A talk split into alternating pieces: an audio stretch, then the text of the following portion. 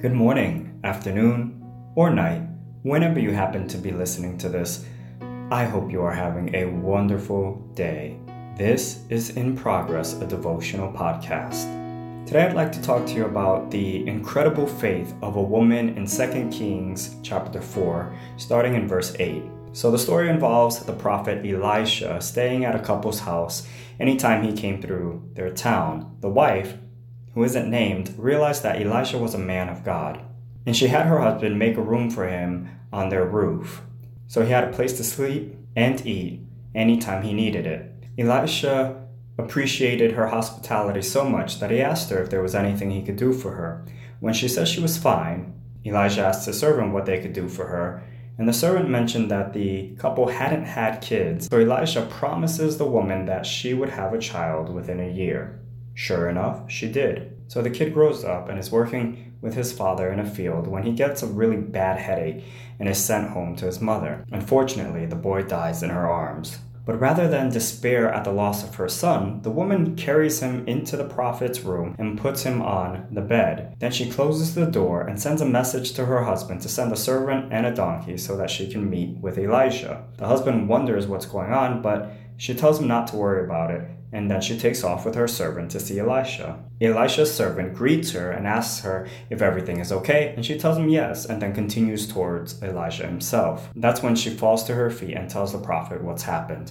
Mind you, the boy is dead, so you gotta wonder what she thought Elijah could do. So the prophet sends his servant with instructions on how to bring the boy back, but the mother says she won't leave without Elijah himself. So Elijah goes with her, and long story short, he brings the boy back to life. The mother naturally falls to his feet and thanks him. This woman is incredible. She's alive around one of the many times that God's people have abandoned him, but clearly not her. She's able to recognize that Elijah is a holy man of God. In fact, fact, the passage refers to him as that more than as Elijah. She's the one who says to her husband, Let's make a room for this holy man. She's the one who had invited him over to eat any time he was in town. She's the one who gets on a donkey and rides off to ask Elisha for help. She doesn't even tell her husband what's happened. And it's interesting that she places her son in Elisha's room on his bed the bed that God's holy man has slept in, the bed of the holy man that spoke the life of her son into existence through the power of God. When she gets to Elisha, she doesn't tell his servant what's going on,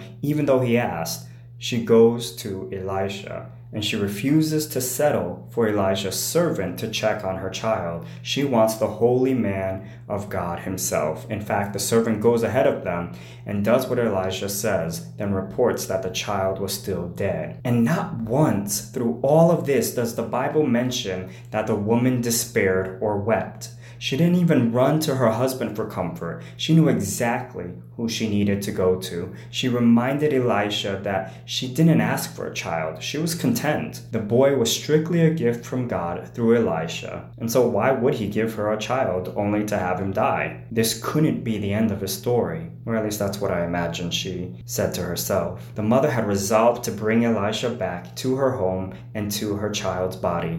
But what did she think he could do? Resurrection was not really a thing before Christ. Well, there was the one time that Elisha brought back a widow's son in 1 Kings 17, but other than that, when people die, they stay dead. And yet, this woman stared death in the face and did not blink. She did not cry. She did not give in to fear. She went to the source of life, the one who had given her son to her in the first place. And she asked him, not her husband, not Elisha's servant, to do something, and her faith was rewarded. I love that story so much.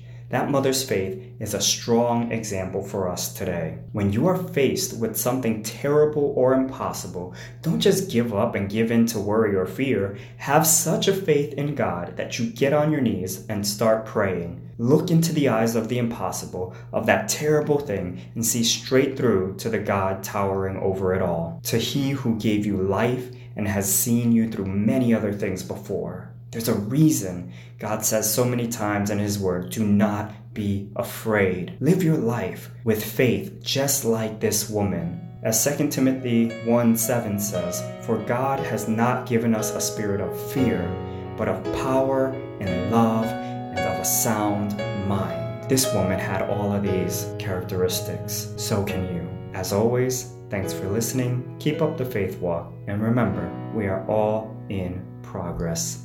Peace.